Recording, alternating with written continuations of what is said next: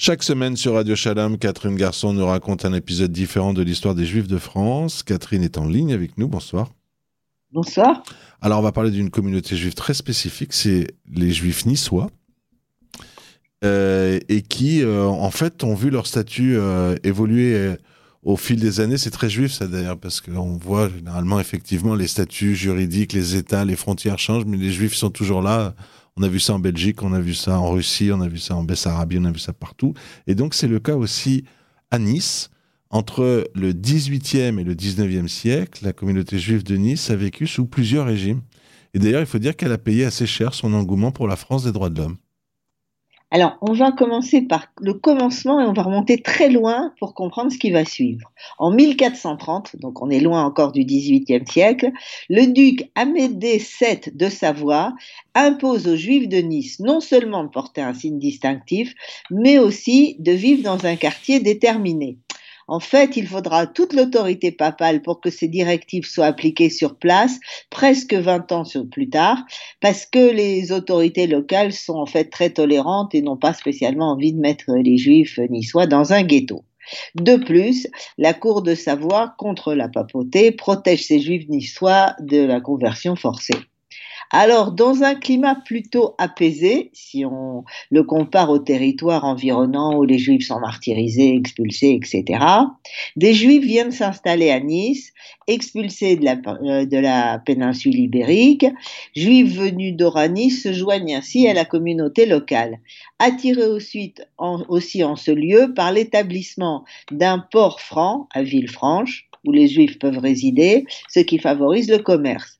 Malgré les pressions de la papauté, les ducs laissent la communauté développer l'activité économique dont bénéficient les habitants de Nice et bien sûr la maison de Savoie. Ces juifs qui peuvent s'installer de peu à peu, on va oublier le, décret et ils vont s'installer un peu partout dans la ville, ce jusqu'au XVIIIe siècle. Mais malheureusement, et encore une fois comme euh, souvent, cette période faste ne va pas durer. Alors le pape, sous menace de sanctions, exige que le ghetto soit rétabli et que les juifs portent une marque distinctive jaune. Finalement, en 1723, Victor Amédée II, c'est toujours euh, la maison de Savoie, qui est aussi devenu roi de Sardaigne, remet en vigueur l'édit de 1430. À nouveau, la ville de Nice traîne les pieds et ce n'est qu'en 1730 que, rappelée à l'ordre, elle ordonne aux juifs locaux de réintégrer le ghetto. Mais c'est pas une tâche facile parce que beaucoup de logements de ce ghetto sont insalubres. De plus, certains notables demandent des bien entendu, demandent des dérogations et des délais et obtiennent gain de cause. Puis, dans la seconde moitié du XVIIIe siècle, le duc Charles-Emmanuel II, influencé par les Lumières, assouplit les mesures de l'édit de 1430 en dispensant les Juifs du port des signes distinctifs et en les autorisant la nuit de sortir du ghetto. Et il leur a aussi permis d'étendre leur habitation et leur commerce en, dehors de la rue qui s'appelait la, la, rue Judaria et en leur donnant, il leur donne aussi la possibilité d'acquérir des terrains autour du port d'Olympia. On assiste donc à un retour à la prospérité. Oui, tout à fait. D'autant plus qu'en 1761, les Juifs obtiennent le droit d'organiser un conseil communautaire qui peut, entre autres, fixer ses élections, répartir les dons et les redevances dus au prince, et en plus, la communauté qui se nomme localement une universita, ça ne veut pas là, mais universita, se choisit un rabbin qui est né en Pologne et qui sera enterré à Nice. Si le ghetto est maintenu, les plus aisés partent ou sont déjà donc dans le quartier de l'Olympia, entre le port et le château. Un grand immeuble y est notamment construit par David Moïse qui installe une filature de soie. À noter en passant que les juifs de Nice parlent un dialecte qui leur est propre, mélange de niçois et d'hébreu et ils le parleront jusqu'on va dire au début du XXe siècle. Et d'ailleurs, c'est là qu'arrivent les Français. Oui, en 1792, les troupes françaises prennent Nice. Si certains juifs sont réservés quant à leur appui à la France, beaucoup sont attirés par la liberté, l'égalité et la fraternité promise, et qui se traduit très vite dans les faits. Les juifs de Nice deviennent des citoyens français à part entière. En accordant l'émancipation aux Juifs, la France s'attire une sympathie définitive de ces Niçois, et comme partout ailleurs dans l'Hexagone, les Juifs niçois se sentent français à part entière. Mais encore mieux, comme l'écrit Jérémy Gage, auteur de La place des Juifs à Nice au XIXe siècle, aspect d'une histoire paradoxale. Alors je cite, L'arrivée massive des Juifs de Nice en politique se produisit lors de la Révolution.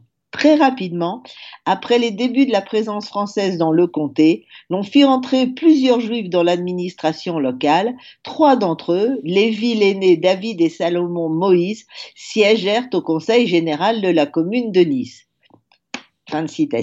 Et puis, lors de la réorganisation de la municipalité de Nice, on nomma, alors je, cite toujours Jérémy Gage, Ouziel Vitam Makis, membre de la commission municipale et du bureau de police, tandis que Salomon Moïse devient membre du comité de surveillance révolutionnaire établi le 30 Brumaire en Troyes.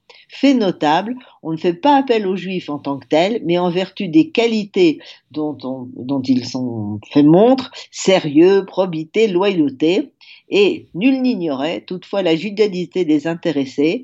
À ce titre, la Révolution contribua à consolider l'intégration des Juifs de Nice. Elle traduisait dans les faits les valeurs qu'elle programmait. Mais en 1814, c'est la chute de Napoléon.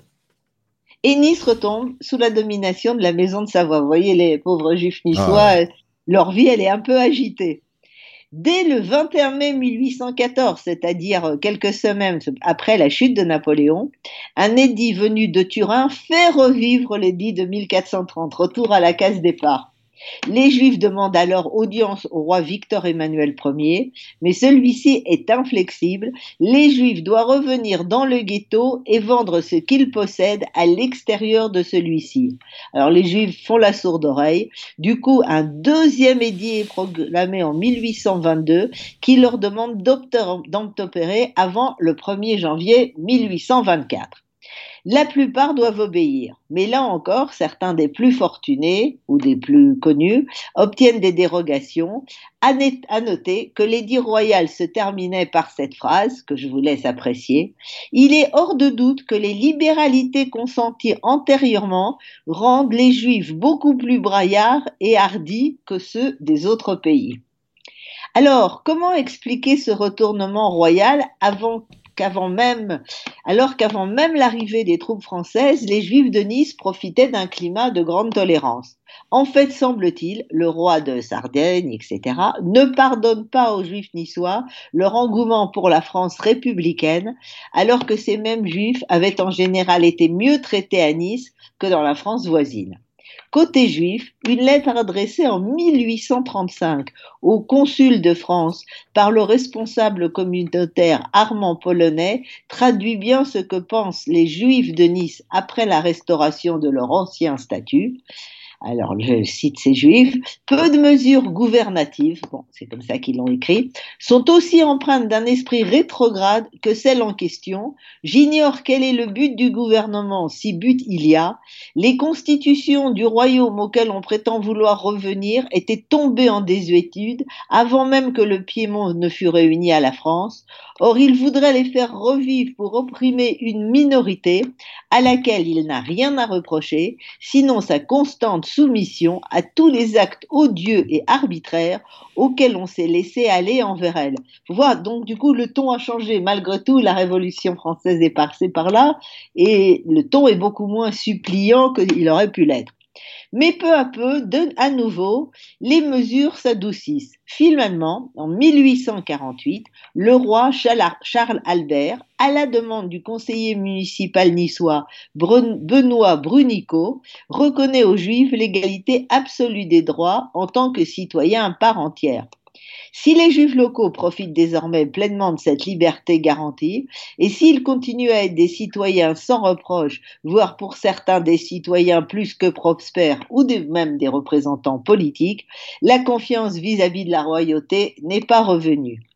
C'est que, écrit encore Jérémy Gage, les juifs locaux avaient plusieurs points de comparaison, notamment les diverses périodes du pouvoir sarde qui prouvaient l'incertitude et les évolutions des gouvernants, ce qui, ce qui ne faisait que mettre davantage en relief la fragilité de la condition juive.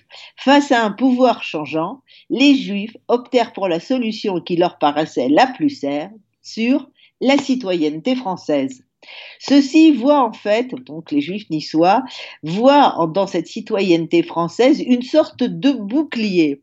D'ailleurs, Adolphe Crémieux, celui qui fera plus tard le décret Crémieux pour les Juifs d'Algérie, qui est alors avocat, auquel les responsables communautaires niçois s'étaient adressés en 1834, le leur dit clairement en Piémont, comme partout ailleurs, vous n'avez qu'une qualité, celle de citoyen français.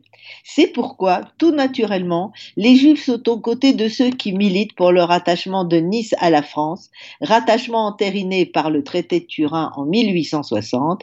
Les Juifs serait davantage considérée si Nice devenait française, la période s'ouvrant avec 1860 en apportant la confirmation.